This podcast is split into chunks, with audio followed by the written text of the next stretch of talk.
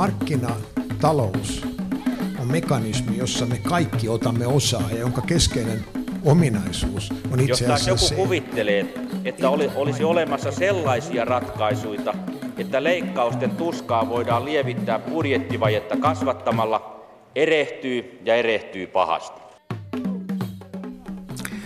Hyvää torstaista aamupäivää, hyvät kuuntelijat. Tänään piti alkuperäissuunnitelmani mukaan puhua jostakin aivan muusta, mutta maanantainen talousuutinen muutti suunnitelmamme. Siis mikä uutinen? No, senhän tuossa kuuluttajakin taisi jo mainita. Eli tietysti tuo talousnobeluutinen. Näitä ei suomalaisille ennen ole tarjoiltu. Ja tuo nobelistihan on siis MITin taloustieteen professori Bengt Holmström, joka ennen tätä viikkoa taisi olla tunnetumpi nimi muualla maailmassa kuin kotimaassaan Suomessa. Holmström vieraili Mikä maksaa ohjelmassa reilu vuosi sitten kesällä ja tuon pitkän haastattelun me kuulemme nyt hetken kuluttua. Vuonna 1949 syntynyt Holmström kävi koulunsa Helsingissä, mutta varsinaisen tieteellisen työnsä hän on tehnyt väitöskirjasta lähtien pääosin yhdysvaltalaisissa yliopistoissa. Hänen tarinansa on hyvä esimerkki siitä, että eivät ne nobelistitkaan sentään ihan täydellisiä ihmisiä ole. Holmström aikoinaan reputti ylioppilaskirjoituksissa äidinkielen kokeessa, toki korjasi sitten erheensä uusinnassa. Nobel-palkinnon hän sai nyt erityisesti sopimusteorian kehittämisestä, siis teorian, joka muun muassa käsittelee sitä, miten ja millaisilla kannustinjärjestelmillä palkitaan parhaiten yritysten johtoa ja työntekijöitä ja millaisin ei. Sopimusteoriasta ei tänään tämän enempää puhuta, mutta kuulemme nyt Holmströmin näkemyksiä urastaan, amerikkalaisista ja eurooppalaisista yliopistoista, talouselämämme kitukasvuhaasteista, digitalisaatiosta ja monesta muusta asiasta.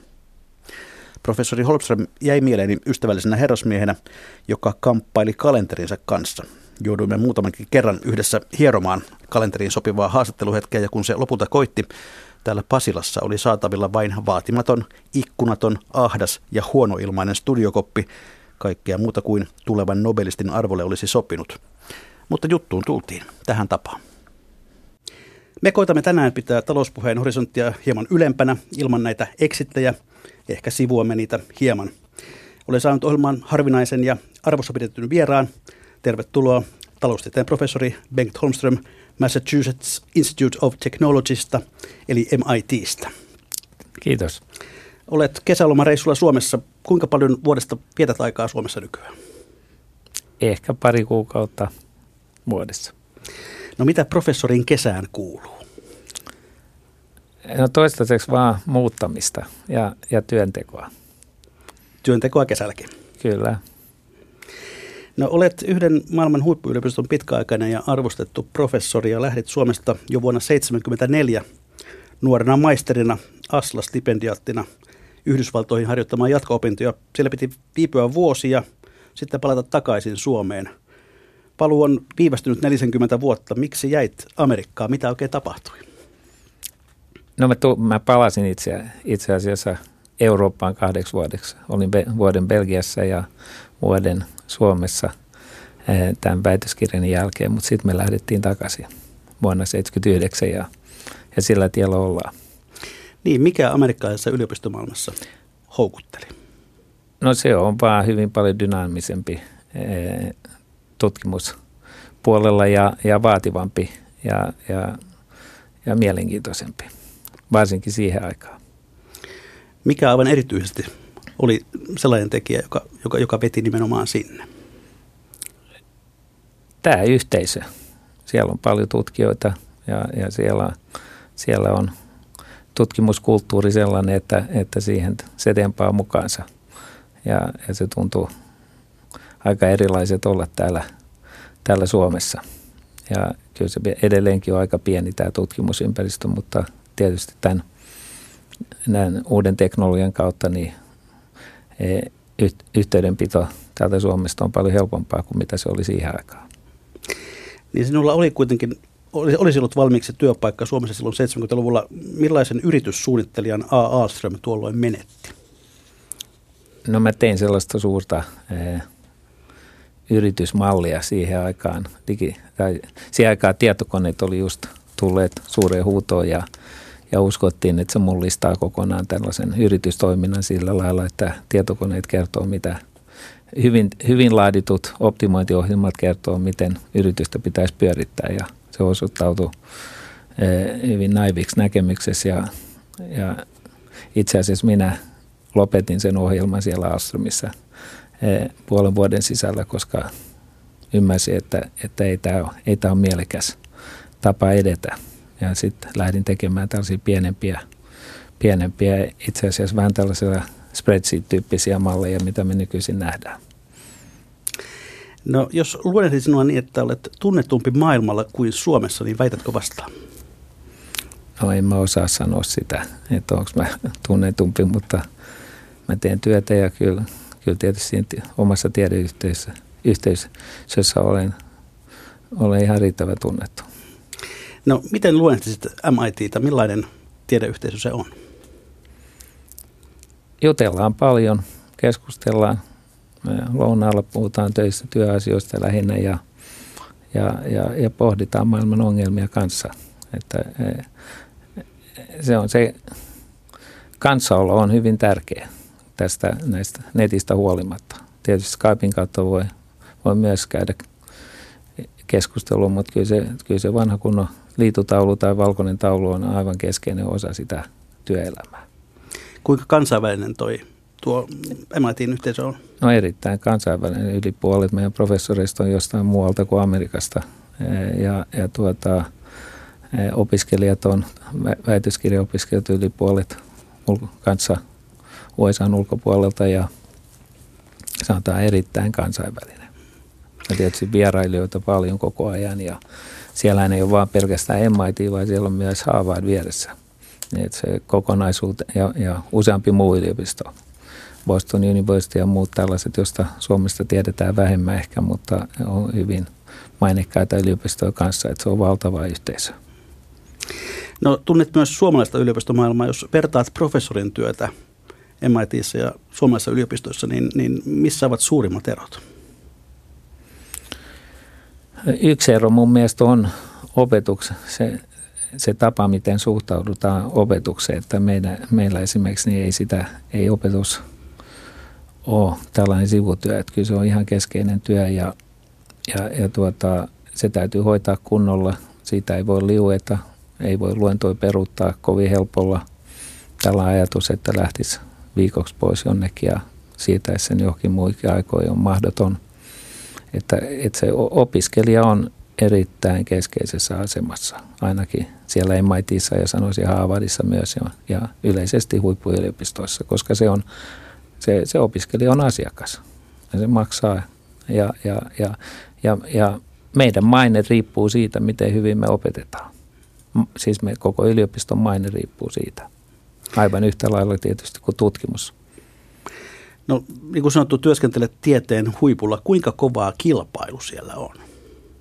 No kilpailu on kova, siinä joutuu tekemään todella paljon työtä, että mä olen usein verrannut sitä urhe, urheiluun tai jotain vastaavaa, että kyllä siinä joutuu ylittää reilusti sen rajan, mikä mukavuuden rajan sanotaan niin, että viime kesänä esimerkiksi mä olin kirjoittamassa sitä Suomessa yhtä paperia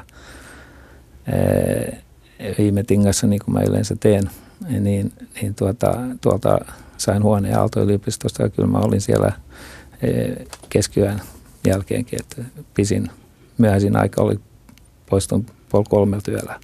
Ja, ja se, sitä, sitä riitti kymmenen päivää yhteen soittoon. Että kyllä se oli, sanotaan suoraan, erittäin epämiellyttävää. Vielä yksi tällainen henkilökohtaisempi kysymys. Sinut mainitaan usein potentiaalisena tulevaisuuden nobelistina. Kuinka kiusallista se on vai onko se kiusallista? No siihen, siihen täytyy suhtautua e, tuota, e, neutraalisti. No, ennen kuin menemme noihin suurempiin talouden teemoihin, niin laittakaa nyt sitten tämä suomalainen yliopistolaitos ruotuun. Se on yksi lempiteemoistasi. Olet kritisoinut suomalaista yliopistolaitosta sanomalla, että suomalaiset ovat ylikoulutettuja alisuorittajia. Mitä tarkoitat? Mä ajattelen sitä, että, että eh, tämä meidän peruskoulu on ollut erittäin hyvä. Mä uskon, että se edelleen on hyvä. Sanotaan yleensäkin voiko sanoa eurooppalainen – lukiotaso on korkea. Sen näkee siitä, kun ne tulee opiskelijoina USAhan, niin ne pärjää yleensä varsin hyvin esimerkiksi just matematiikka ja sen tyyppiset aineet on, on keskimäärin huomattavasti korkeammalla mun mielestä kuin mitä ne on keskimäärin USAssa. Joskin pitää huomata, että USAssa on erittäin suuria eroja. Että jos me katsotaan esimerkiksi vain Massachusettsia, joka on iso, suurempi osa valtio kuin Suomi on, niin, niin tuota, eh, populaatioltaan, niin, niin tuota, eh, kyllä niiden ta- keskitaso on aika korkea. Mutta täällä sitten jotenkin se menetetään tai e, sitten yliopistovaiheessa, että siinä missä, missä USA otetaan ehkä vähän löysemmin tuo lukion ja sitten kiristetään, kun päästään yliopistoon. Silloin se elämä alkaa varsinaisesti. Niin täällä menee niin kuin, tuntuu menevän juuri päinvastoin, että lukio on todella tiukka paikka, koska siinä on ylioppilaskirjoitus, joka on erittäin hyvä asia. E, mutta sitten kun päästään yliopistoon, niin sitten jotenkin tehdään kaiken näköistä. Me ollaan töissä, ollaan, aloitetaan jostain toisesta aineesta, jos ei päästä sisään ja siihen menee niin kuin valtavasti potentiaali mun mielestä hukkaan. Mä todella katson tämän valtavaksi haaskaukseksi. No mitä pitäisi tehdä, mitä pitäisi muuttaa, jotta tämä systeemi toimisi sinun näkökulmasta se tehokkaammin? Siinä täytyisi, äh, täytyisi tuota, se täytyisi olla koulumaisempi tavallaan jos mä sen ilmaisen siinä muodossa. Ihmiset saattaa käsittää se väärin, mutta meillä on sellainen rytmitys, että, että on lukujärjestys, lukujärjestys, eräänlainen lukujärjestys ja, ja neljässä vuodessa sanotaan valtaosa näistä opiskelijoista niin sanotusta undergraduate-ohjelmasta, eli tämä kandipuoli, se hoidetaan siinä neljäs vuodessa. E, ei sinne jäädä roikkumaan sinne viisi ja kuusi vuotta tai jotain sellaista. Ja, ja ei siellä olla töissä samaan aikaan, kun ollaan opiskelemassa, koska se lukujärjestys on aika täysinäinen. Ja e, se, siinä vaan se on paljon strukturoidumpaa, mutta siinä on kuitenkin samalla hyvin paljon suurempia vapausasteita, koska, koska se kaikki tulee sisään MITin samasta ovesta. Ei ole, sellaista, ei ole sellaista, että tulee taloustiedettä opiskelemaan tai tulee fysiikkaa opiskelemaan, mutta kaikki tulee MITihin, samoin Harvardiin. Tämä on tämä standardi. Ja sitten ajan kanssa tämän neljän vuoden aikana, niin selviytyy, selviää sitten sille henkilölle, opiskelijalle, mikä on se lopullinen pääaine, niin sanottu major ja sitten mahdollisesti joitakin sivuaineita. Ja, ja tämä on aivan briljantti järjestelmä, koska ei nuori tiedä, mitä hän haluaa e, yleisesti ottaen. Ja, ja tuota, siihen, sen takia se täytyy olla, siinä täytyy olla riittävästi rakennetta siinä ohjelmassa. Eli voi valita laatikon lopulta, missä haluaa olla, mutta sen sisällä sitten, sitten tuota, joutuu tekemään, te, tekemään ohjelman mukaisesti työtä. No riittäisikö se, että meillä opiskeltaisiin lähinnä vain kanditasolla ja jätettäisiin gradunteko harvojen huviksi?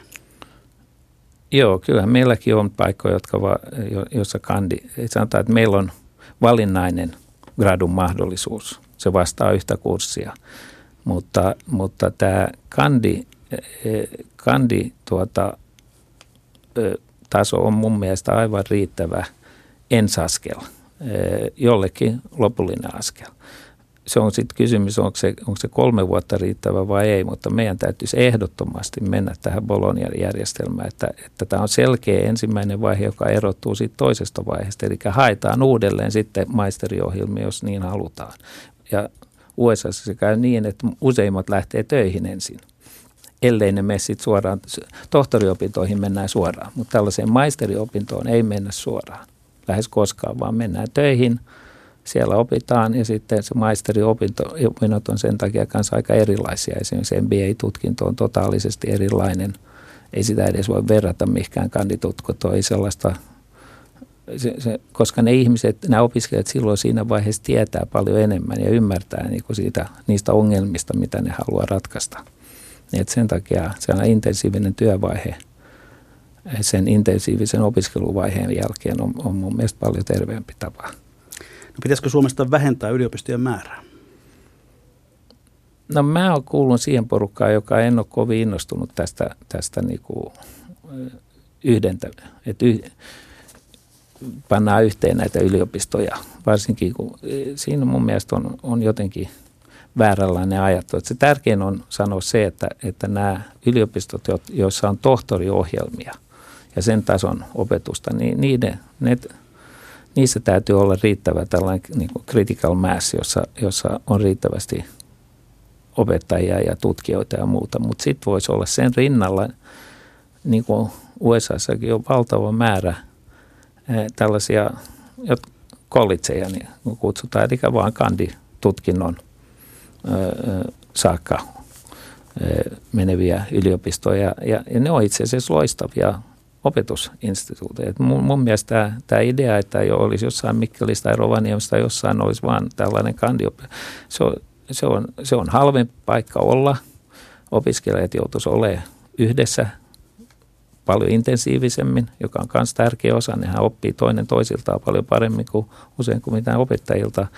Ja, ja siihen syttyy myös tällainen yhteenkuuluvaisuus, joka on hyvin tärkeä. Ja sen takia tämä neljän vuoden niin kuin tiukka aikataulu on myös tärkeä, koska sä oot, se on tavallaan, sä oot koulussa ja sä oot, me ollaan niin kuin kansakulkijoita. Ja, ja se, se jatkuu sitten usein niin kuin loppuelämän. Että siinä, siinä on paljon, sanotaan, että suomalainen – TKK oli aikoinaan sellainen, jossa oli vuosikursseja. Sieltä valmistuu vuosikursseja. Nämä samat ihmiset tuntee toisensa edelleen ja kokee yhteenkuuluvaisuutta.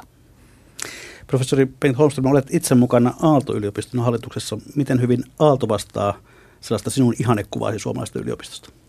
Mun mielestä Aalto on menossa oikeaan suuntaan. Siellä on ymmärrys, muun muassa on näitä sisäänotto-ovia huomattavasti vähemmän muistaakseni tässä vaiheessa enää kahdeksan tai jotain sellaista, mä en ole ihan varma, mutta se, se, on, se on pienentynyt huomattavasti ja, ja tuota, samoin tätä opetusta koko ajan e, rakennetaan uudelleen ja meillä on uudet kandiohjelmat ja meillä on myös e, uusia maisteriohjelmia, että mun mielestä Aalto menee oikeaan suuntaan. No, maamme hallitus päätti muuttaa etäalueen ulkopuolta tulevien opiskelijoiden yliopisto-opinnot täällä maksullisiksi. Onko se hyvä asia? On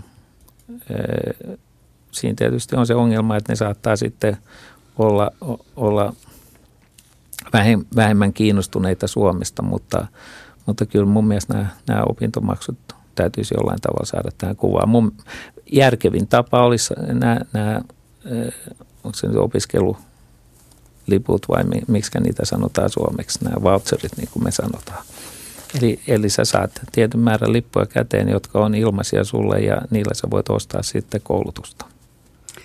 Tulisiko tämä ulottaa myös suomalaisia opiskelijoita? Joo, nimenomaan. Hyvät kuuntelijat, kuuntelette ohjelmaa Mikä maksaa? Vieraana tänään professori Bengt Holmström MITistä. Mm, palataan nyt sitten tuonne rapakon taakse. USAssa talous on päässyt tällaiseen varovaiseen kasvuun, mutta millaiset teemat siellä hallitsevat talouskeskustelua?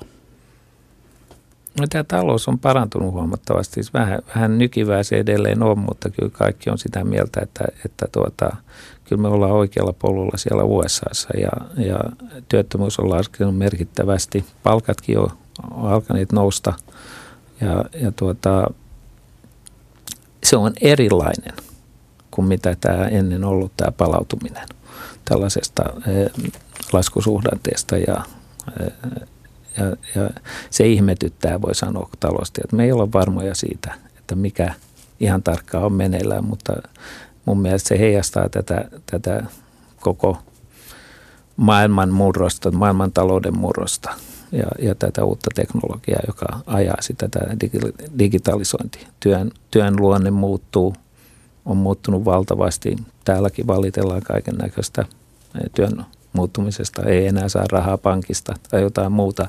Samanlaiset piirteet näkyy USAssakin. Että, että kyllä tämä on ihan maailmanlaajuinen elementti ja tämä on mun mielestä tärkeä Suomessa ymmärtää, että ne ongelmat, mitkä me nähdään, niin ne ei ole vain meidän ongelmia, vaan ne on maailman ongelmia.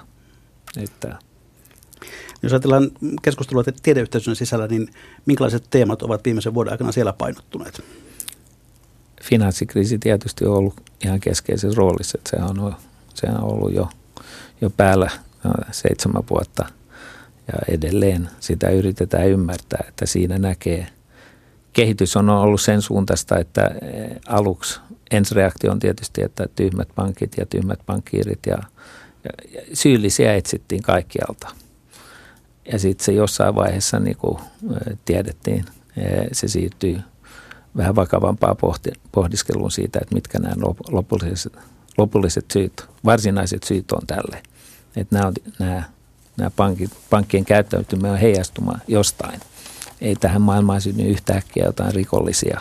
Kyllä ne on ihan samanluonteisia nämä pankkiirit kuin mitä ne on ollut ennen, vaan jotain on muuttunut maailman, maailman talouden rakenteessa ja, ja sitä, ollaan, sitä ollaan pohdittu ja, ja tämäkin liittyy tähän uuteen teknologiaan ja globalisaatioon ja, ja niin poispäin, mutta on siihen pitkä matka vielä ennen kuin me ymmärretään se, se todella vakuuttavalla tavalla.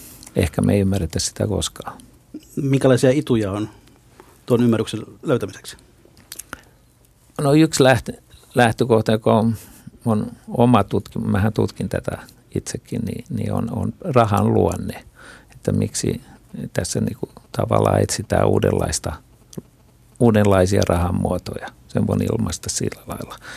Ja, ja se usein johtaa liialliseen likviditeettiin, joka tarkoittaa, että ihmiset alkaa, ne tuntee olonsa rikkaiksi, varakkaiksi, niin kuin näki, näkyy myös Euroopassa. Ja sitten, sitten jossain vaiheessa tämä likviditeetti, tämä lisääntynyt kapasiteetti tavallaan tulee käytettyä loppuun ja, ja sitten tämä reaalitalous, reaalitalous ee, herää ymmärtämään, että tässä on ollut jonkinnäköisiä kuplia tai vastaavia. Että, että tämä on tämä rahan luonne ja, ja tämän likviditeetin, mikä on likviditeetti, koska se on, se on, se on itse asiassa tietoa ja uskomusta, niin että se voi hävitä sitten yhtäkkiä hyvin nopeasti. Ja sitten mikä luultiin, että on talous rakentui sen varaa, että, että tietyt arvot oli olemassa, yritysten arvot, talojen arvot ja muuta, ne oli korkealla sen perusteella rakennettu suunnitelmia. Ja sitten, sitten yhtäkkiä usko tähän arvoon romahtaa. että se, on, se voi tapahtua hyvin nopeasti. Ja, ja tämä on tällainen mystinen asia, sanotaan kansalaisille, että minne, minne ne miljardit hävisi tai Eh, Amerikan tapauksessa puhutaan, puhutaan biljooneista. Ei ne minnekään hävinnyt, me vaan muutettiin meidän käsitystä siitä, että minkä arvoinen mikäkin on. Niin, tuntuu siltä, että joka kerta kun, kun on tällainen nousukausi ja kasvun aika koittaa, niin, niin silloin uskotaan, että tämä ei nyt lopu koskaan. Mutta aina se on kuitenkin joskin vaiheessa loppunut. Kertooko tämä jotain ihmisluonteesta vai mistä? en mä usko, että ihmiset ajattelee, että se ei koskaan lopu, mutta ne ei ajattele, että se voi loppua niin dramaattisesti. Että senhän, sehän on erikoista tässä, että eihän kukaan kuvitellutkaan, että länsimaat tai kehittyneet maat koskaan joutuisi pankkikriisiin uudelleen. Se oli jonkinnäköinen teoreettinen mahdollisuus, mutta käytännön mahdollisuutta siitä.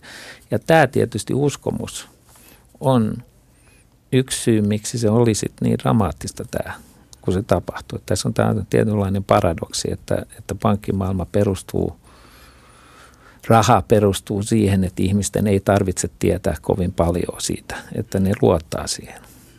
Että ei, ei tarvitse ajatella, että mikä mahtaa olla sitten tämän turvana, että et, et mun rahat pysyy pankissa ja pankki ei mene nurin tai jotain muuta. Ei, ei ihmiset normaalitilassa joudu koskaan ajattelemaan sellaista. Ja tässä oli 70 vuotta, voi sanoa, se ainakin USA 70 vuotta, jolloin ei, ei kukaan joutunut miettimään sitä.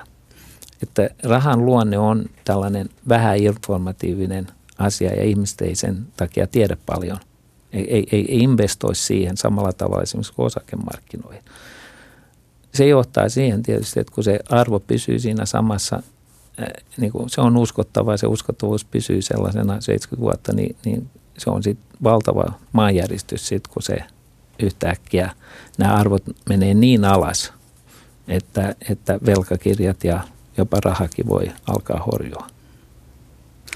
No miltä Euroopan tilanne sitten tämän kitulian kasvunsa kanssa näyttää sieltä Yhdysvaltojen vinkkelistä katsottuna? E, yhdysvaltalaiset tietysti ajatteli, suuri osa taloustietä ajatteli alun perinkin, että tämä euroalue oli ongelmallinen ja koska, koska tämä reaalitaloudet ei ollut sitoutunut samalla lailla sidoksissa toisiinsa kuin, kuin nyt esimerkiksi USA on ollut. Ja sitten siinä oli myös tällaisia rakennepiirteitä tässä eurossa, että, että, tuota, että siellä oli paljon skeptisiä ihmisiä, taloustieteilijöitä ja, ja nyt ne suuri osa niistä tai valtaosa niistä nyt toteaa vaan, että näinhän me kerrottiin teille, että se tulee käymään. Toisaalta mä luulen, että ne kaikki ymmärtää, että ei tämä euro tule. Että kyllä se on pitkä tie ennen kuin se euro romahtaa, tai ainakin näin uskotaan. Ja, ja USA tietysti to, toivoo, että tämä Euroopan kriisi järjestyisi. Sen takia ne on ollut hyvin paljon kannustamassa sitä, että Kreikkaa avustettaisiin. Koska eh, kyllähän se on selvää, että jos Euroopassa kriisi syvenee uudelleen, niin sillä on suuri vaikutus maailmantaloudelle myös USA. Että ei niin missään nimessä ole, ole niin kuin joskus Euroopasta saattaa ajatella, että ne on jotenkin yrittää sabotoida tätä Eurooppaa, niin, niin se on nyt viimeinen ajatus, mikä, mikä siellä, siellä on mielessä. Niin nyt tällä hetkellä näyttää siltä, että ilmeisesti Kreikka ainakin tällä erää vielä pysyy eurossa, eli tämä Grexit jäisi toteutumatta. Mutta jos spekuloidaan hieman, niin, niin, niin tuota, mitä siitä seuraisi? Toisaalta Kreikan kannalta ja toisaalta sitten euromaiden ja euron kannalta, jos näin kävisi, että Grexit toteutuisi? Mun mielestä se on kyllä vähän turhaa oikeastaan spekuloida siitä, että mitä, mitä siitä seuraa. Siitä voi, siinä on niin monta polkua. Eli sitä että ei... et, et, en, en minä enkä mä usko, että kukaan muu juuri pystyy arvioimaan. Se on totaalisen katastrofin polkuja ja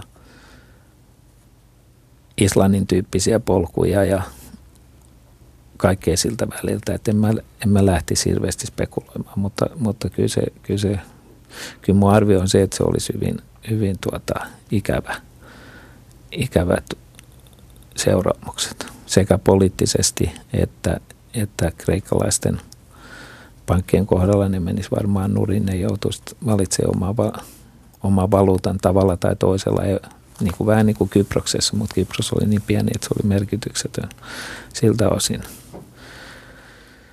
Et en, en lähtisi sitä arvailemaan.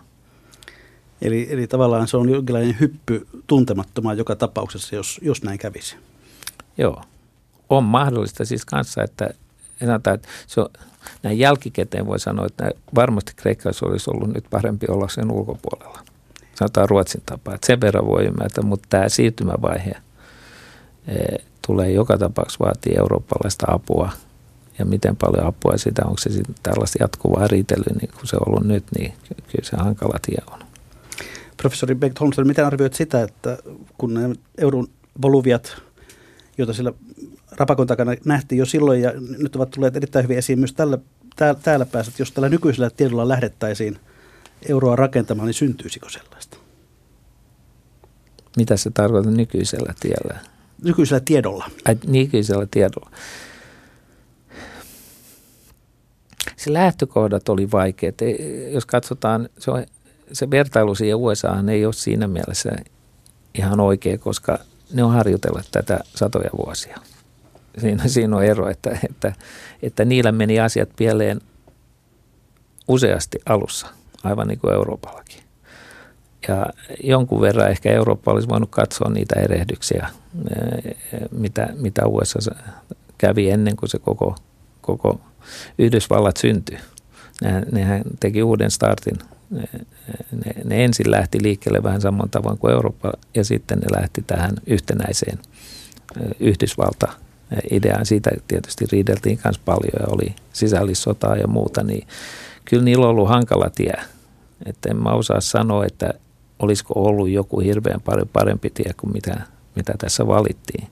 Mutta ehkä siinä olisi voinut suunnitella jonkinnäköistä exit-mahdollisuutta. Se, olisi, se on ehkä yksi asia, tällainen kategorinen lähtökohta, että ei me koskaan erota, niin, niin silloin varmasti poliittista merkitystä, mutta taloustieteenä se olisi tietysti ollut hyvä olla jonkinnäköinen avioehto eh, tai tällainen sopimus, että millä tavalla erotaan. Jos nyt katsotaan Euroopan lähitulevaisuuden näkymiä, niin, niin jotkut ekonomistit ovat olleet kovasti sitä mieltä, että täällä on nyt pitkä, hyvin tällaisen vähäisen kasvun vaihe edessä. Oletko samaa mieltä? Sanoisin heti, että tämä koskee koko maailmaa. Tämä ei ole vain eurooppalainen hidas kasvu, vaan, vaan, vaan kyllä, kyllä tässä näkee samanlaista pessimismiä USAssa kanssa, että me eletään erittäin outoa vaihetta, että korot on lähes nollassa, investoinnit hyvin alhaiset.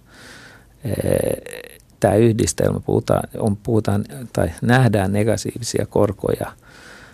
Yleensä negatiiviset korot ei ole, ei ole historiassa olleet hyviä aikoja.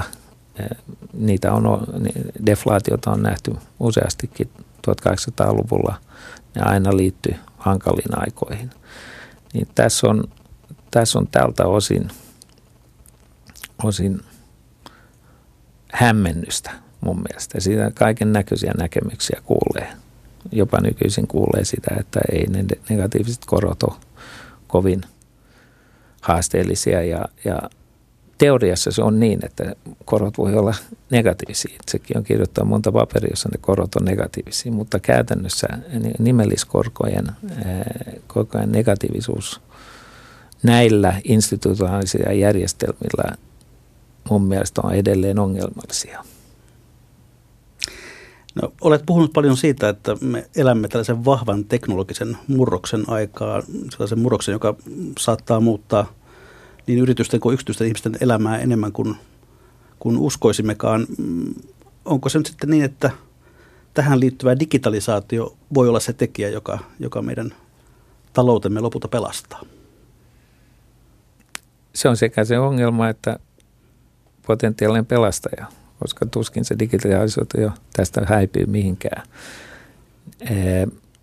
Mun mielestä siitä se lähtee tämä, tämä koko ongelmavyyhti, jos niin voi sanoa. Että, että, että maailma joutuu sopeutumaan tähän digitalisaatioon. Ja digita- ilman digitalisaatiota ei globalisaatio olisi tullut mun mielestä läheskään siinä, siinä skaalassa, missä se on tullut ja sillä nopeudella, millä se on tullut. Kiinassa ei olisi ulkomaalaisia tehtaita, Kiina olisi noussut sillä vauhdilla, millä se nousi. E, tasa-arvo, muutokset ei olisi niin rajuja kuin mitä ne on, koska työn luonne muuttuu. Stockmankin olisi niin kuin se olisi ennen ollut. Se on joutunut digitaali, digitalisaation niin kuin jyrättäväksi. Siinä on varmaan tehty myös virheitä, mutta se on selvää, että se perusongelma on ihan toisenlainen, koska ihmiset voi käydä netistä ostamassa, käydä netistä ostamassa tuota, he, he, he, näitä samoja tavaroita, mitä löytyy sieltä, sieltä Stockmanilta. Että, että kyllä nämä on valtavia haasteita nämä nämä sanotaan Stockman-tyyppiset ongelmat on valtavia haasteita. Ja tässä mun mielestä kun se, jos se liitetään tähän edelliseen kysymykseen, niin, niin tämä hidas kasvu ja tämä, tämä jonkinnäköinen pessimismi tai huoli tästä tulevaisuudesta liittyy mun mielestä siihen, että miten me ratkotaan, ei teknologisesti miten me ratkotaan, vaan miten me organisatorisesti ja institutionaalisesti ratkotaan se, että eletään ihan uuden teknologian kanssa – et se, se, se, mä haluaisin just korostaa sitä, että, että yritysten täytyy oppia ihan uusiin toimitapoihin. Politiikka joutuu oppimaan toimimaan uudella tavalla osittain. Ja, ja ihmiset joutuu elämään toisella tavalla. Ja tämä millä tavalla nämä ratkee nämä ongelmat niin, niin, niin, ja minkälaisia ratkaisuja sinne tulee, niin, niin siitä mun mielestä vallitsee suurta epävarmuutta ja, ja se on ehkä osa syy siksi, miksi, miksi ei olla niin innostuneesti investoimassa tulevaisuuteen, koska me ei tiedetä siitä tulevaisuudesta yhtä paljon kuin mitä me kuviteltiin tietävämme ennen. Niin onko tämä digitalisaatio nyt sellainen prosessi tavallaan, joka ei ole oikein kenenkään hallussa, kukaan ei johda sitä? Ei. Ei se, tämä ei ole kenenkään halussa. Tässä, tässä on menossa peli, jossa tulee suuria voittajia ja suuria häviöitä. Ja jossain vaiheessa toivottavasti kanssa tämä tasaantuu sillä lailla, että, että, että mun mielestä oikeilla organisatorisilla malleilla kaikki tulee osalliseksi tästä näistä digitalisaatio, digitalisaation hyvistä puolista. Mutta tässä on tällainen välivaihe meneillään, jossa, jossa tuota, on, on onnistujia paljon ja kärsijöitä kanssa. Jos nyt hieman sitten mm, kuvitellaan sitä, että miten tuo digitalisaatio parhaimmillaan maailmassa toimisi talouden hyväksi ja, ja kasvun hyväksi, niin mit, mitä se voisi olla, jos yritetään vähän konkretisoida? Tietysti siinä on hyvää. Kaikkihan me nautimme. Meillä on, meillä on älypuhelimia. Me, me, me, me, meitä harmittaa, että siellä ei ole enää pankkia, ihmisiä pankkikonttoreissa niin, että me voitaisiin käydä henkilökohtaisesti siellä käymässä, mutta tavallaan me kanssa. Tietysti se on hyvin mukavaa pystyä hoitamaan pankkiasioita keskellä yötä tai mihin aikaan tahansa, että me ollaan koko ajan tottumassa siihen, että jos meiltä otettaisiin pois nämä älypuhelimet, niin, niin mehän ei, silloin me, to, me todella oltaisiin sekaisin, että, että me ollaan se, se on vaikea sanoa, että mihin se menee, mutta yksi, yksi mielenkiintoinen konkreettinen kysymys on, on se, että mennäänkö me kokonaan tähän sanotaan digitaaliseen rahaan, eli, tämä fyysinen raha häviää kokonaan, joka mahdollistaa sen, että korot esimerkiksi saattaa olla negatiivisia, että, että, että ihmiset ei ryntää pankkeihin ottamaan kaikki rahansa ulos, jos ne on negatiivisia. Niin, niin tämä on yksi tällainen mun mielestä mahdollisuus. Ja, ja eli, eli joka, joka todella mullistaisi monella tavalla mun mielestä tätä meidän koko kaupankäyntiä ja olemista ja nopeuttaisi sitä, helpottaisi sitä monella tavalla ja mahdollistaisi kaiken näköistä, mutta en mä ole me ollaan aika huonoja visionäärejä taloustieteilijät. Me, me, me, me ollaan parempi katsoa taaksepäin ja ymmärtämään, että mitkä, mitkä suuremmat voimat on vaikuttanut siihen ja sillä lailla auttamaan ihmisiä miettimään tulevaisuutta. Mutta emme olla hyviä visionäärejä sen suhteen, minne me mennään. Silti kiusaa vielä hieman tulla tulevaisuudella.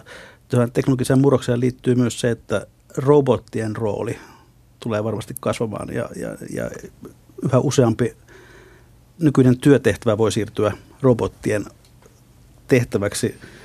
Mitä siitä sitten oikein seuraa?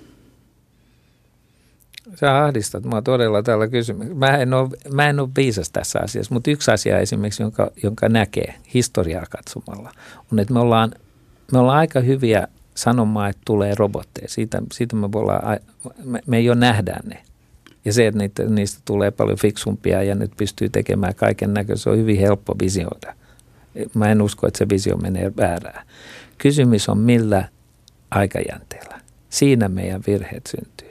Ja sitten kanssa että tietyt aspektit siitä, sieltä tulee, tulee ihan jotain muutakin kuin robotteja, niin tuleeko ne ja millä tavalla vaikuttamaan ja miten nopeasti. Se on se, joka on se paljon haasteellisempi ja olennaisempi kysymys.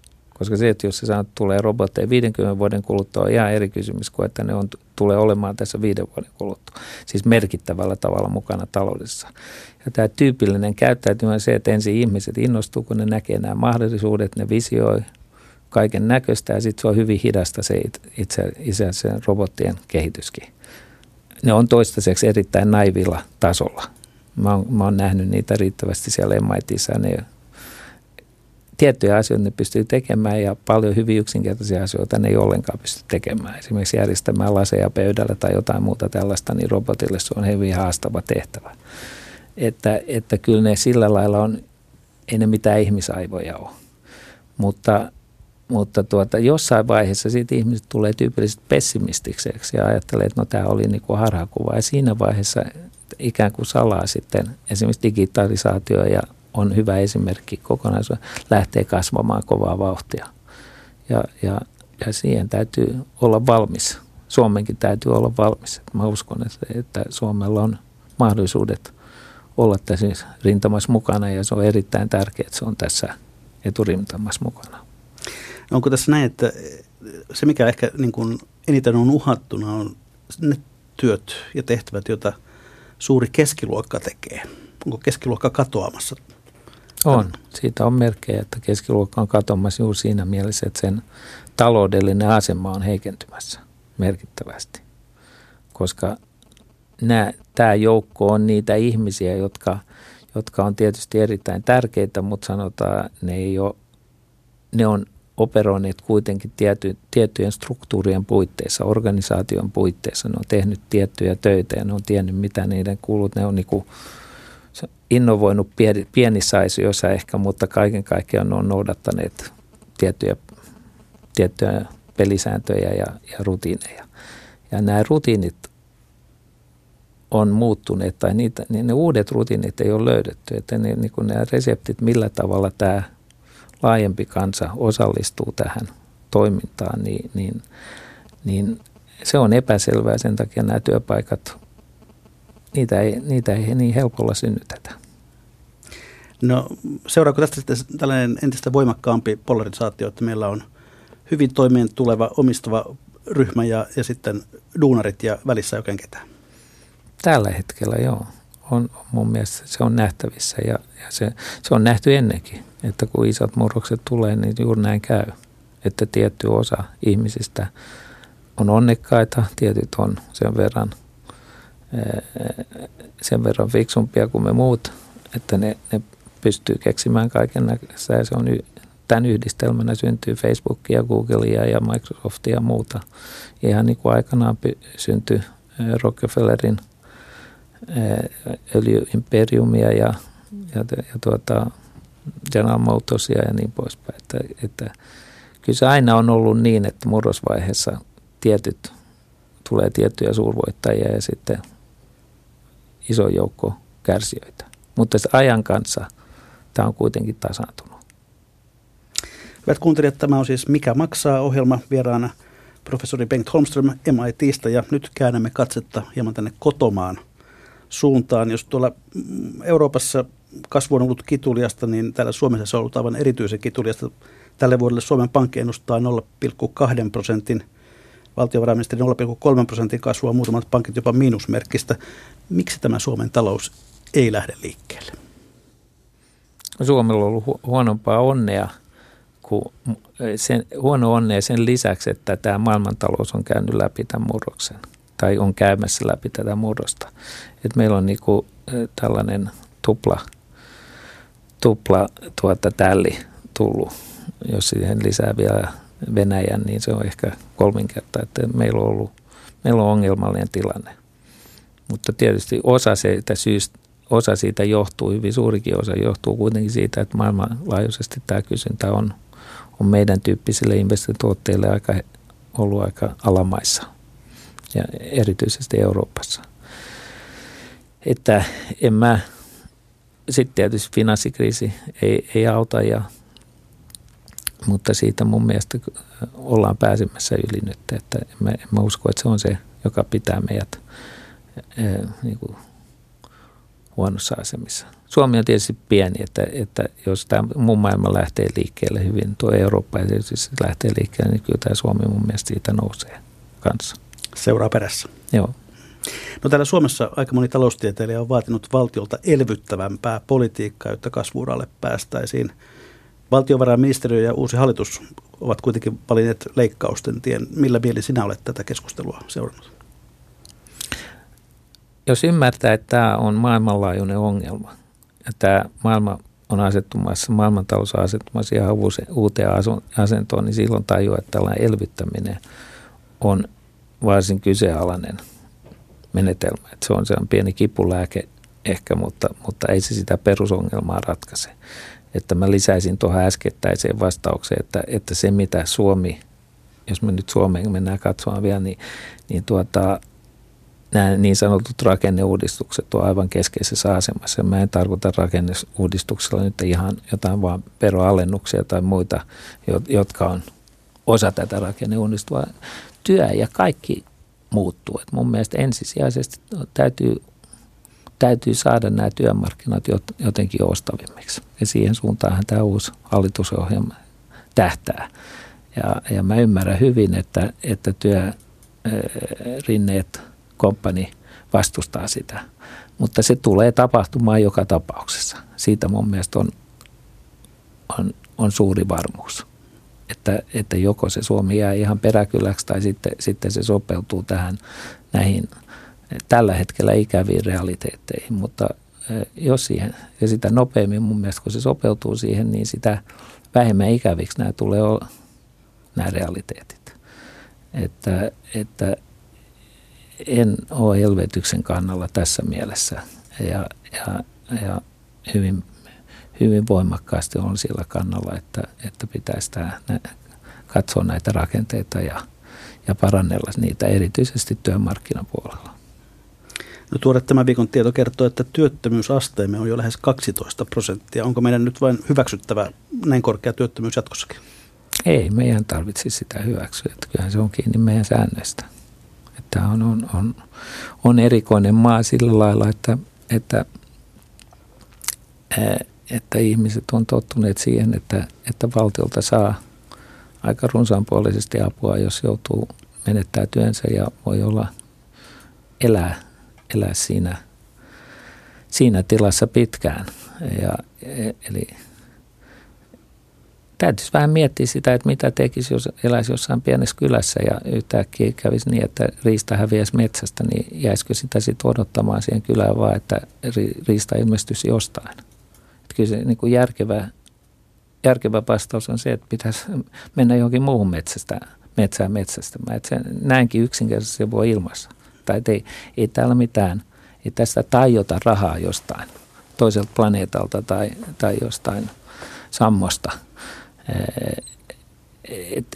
Tämä todellisuus to, on, on kummallisen kaukana ihmisten mielestä vielä, kun katselee sitä, että miten pitkiä kesälomia meillä on ja minkälaista purinaa syntyy siitä, että pitäisi tehdä sata tuntia lisää töitä, että, että tämä ehkä huolestuttaa mua, että nämä asenteet on kuitenkin näin lukittuja. Voi verrata kuitenkin Ruotsiin ja muihin maihin, ei ne nyt ei se hyvinvointivaltio ole siellä romahtanut, mutta ne on osannut kuitenkin järkevällä tavalla sopeutua siihen. Ja samoin Tanska ja Norja on sitten ihan erillinen tapaus. Et ei, mun mielestä se ruotsalaiset fiksusti ilman sen, että, että jotta, jotta hyvinvointivaltio säilyisi, niin pitää tehdä nämä muutokset. No kumpi on olennaisempaa, se sata tuntia lisää vai se, että mitä me teemme siinä työajalla? Koska jotenkin tuntuu, että ehkä myös tämän työn tekemisen tehostaminen – voisi tuoda paljon nopeammin saman tuloksen. Se, jos nojaamme sata tuntia enemmän lapion varteen tai juomme kahvia, niin ei taida auttaa. Ei, mutta siinä se on osa just tätä rakennemuutosta se, että mä sanon ensin, että tietysti sata tuntia lisää tarkoittaa yleensä, että, että, että siinä tulee lisää kulutusta pitkässä, jos on sama kuin, kuin, kuin on puhuttu paljon siitä, että meidän täytyy saada lisää työvoimaa tänne. Tästä 12 prosentista, 12 prosentista huoli, huolimatta. Mutta yksi kysymys on, mitä ne tekee, niin se on, missä ne tekee työtä. Että esimerkiksi voi sanoa, että mun mielestä valtiossa on, on liian paljon hyvää aivokapasiteettia. Mä oon ilmaissut sen niin, että mä oon sanonut, että siellä on niin liian fiksuja ihmisiä. Se ehkä kuulostaa ikävältä, mutta siinä mä tarkoitan vain sitä, että kannattaa kysyä, että onko meillä varaa pitää, pitää ihmisiä sen tyyppisessä siis työpaikossa.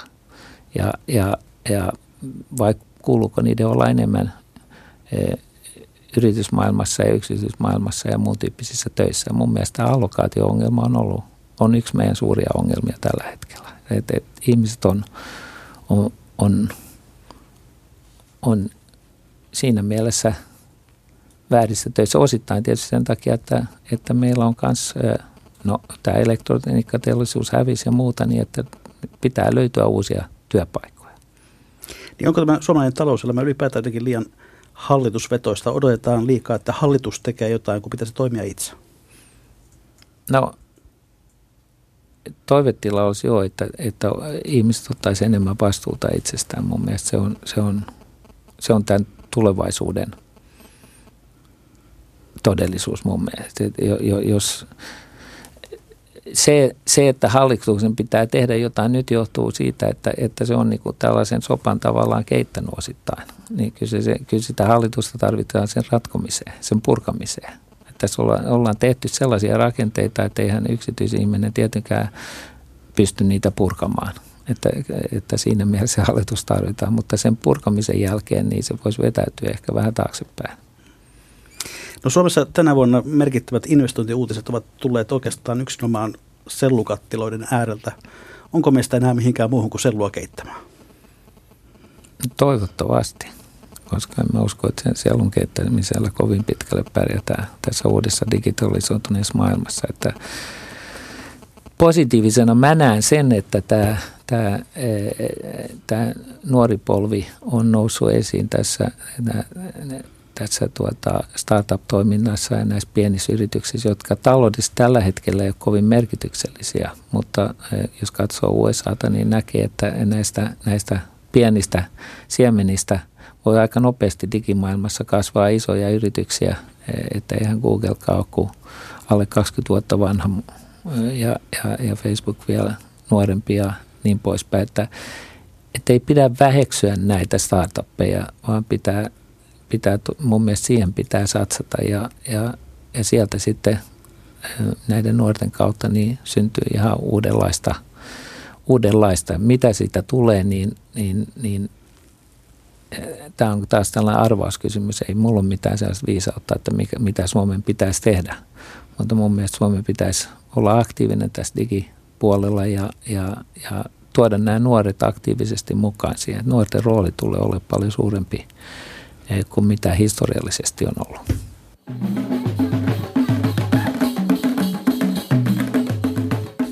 Ja sitten, hyvät kuuntelijat, on jälleen perinteiseen tapaan viikon talousviisauksien ja talousvinkkien aika. Viikon yleisön vinkin on tällä kertaa lähettänyt Tammisalon mummo, joka ilmeisesti odottelee lapsen lapsiaan sadepäiviksi kyläilemään. Hän vinkkaa näin, tämä on aika kaukana digitalisaatiosta vielä. Roskista kannattaa katsella avoimin mielin. Sieltä löytyy vaikka mitä askarteluja varten. Pahveja maalausalustoiksi, vessapaperihylsyjä kiikareiksi, viinipullonkorkkeja eläinten vartaloiksi, maitotölkkejä taloiksi tai muovipulloja soittimiksi. Näin siis Tammisalon mummo. Professori Bengt Holmström, mikä on sinun viikon talousvinkkisi tai talousviisautesi? No se on vähän samansuuntainen kuin tämä mummon vinkki. Että mun mielestä mun kehotus olisi, että ihmiset oppis imitoimaan tai oppis muilta enemmän. Ettei, ettei kuviteltaisi, että, että pitäisi itse aina keksiä jotain ihan uutta. Vaan ensiaskel innovaatioon on se, että, että lähtee maailmalle tai miksei Suomeen katsomaan, mitä muut tekee ja mitä fiksua tehdään. Ja, ja mä kehottaisin suomalaisia lähtemään paljon aktiivisemmin ulkomaille oppimaan. Ja kaikkea ei tarvitse keksiä itse. Ehdottomasti ei. Näin siis talousvinkkasi professori Bengt Holmström kesällä 2015 aikaan, jolloin hän oli vasta tuleva nobelisti. Nyt ei tarvitse suhtautua enää neutraalisti asiaan, mikä maksaa, onnittelee palkinnosta. Holmström jakaa tämän vuoden palkinnon yhdessä brittiläissyntyisen, mutta nykyisin Yhdysvaltain kansalaisen Oliver Hartin kanssa. Kukas tämä Hart sitten on, sitä on aiheellisesti kysytty. Hän on Holmströmiä vuotta vanhempi, mutta Holmströmin tapaan uransa Yhdysvalloissa tehnyt. Harvardin yliopistossa hän on opettanut 90-luvun alkupuolelta lähtien. Myös Hart on sopimusteorian ekspertti ja hänen erikoisalansa ovat olleet muun muassa julkisten laitosten toiminta. Hän on tutkinut näin suomalaisesta vinkkelistä aika harvinaista asiaa, eli sitä, milloin koulujen ja vankiloiden tulisi olla yksityisessä ja milloin julkisessa omistuksessa. Hartin tutkimukset ovat paljastaneet kannustin ongelmia yhdysvaltalaisissa yksityisesti omistetuissa vankiloissa ja nämä tulokset ovat saaneet aikaan muutoksia. Yhdysvalloissa on alettu luopua yksityisomistuksessa olevista vankiloista. Huhhuh. Näin tällä kertaa. Ensi viikolla on puhe valtion taloudesta ja kokoomuksen talouspolitiikasta. Vieraana on silloin valtiovarainministeri Petteri Orpo. Mikä maksaa, sitä siis ihmetellään jälleen viikon kuluttua.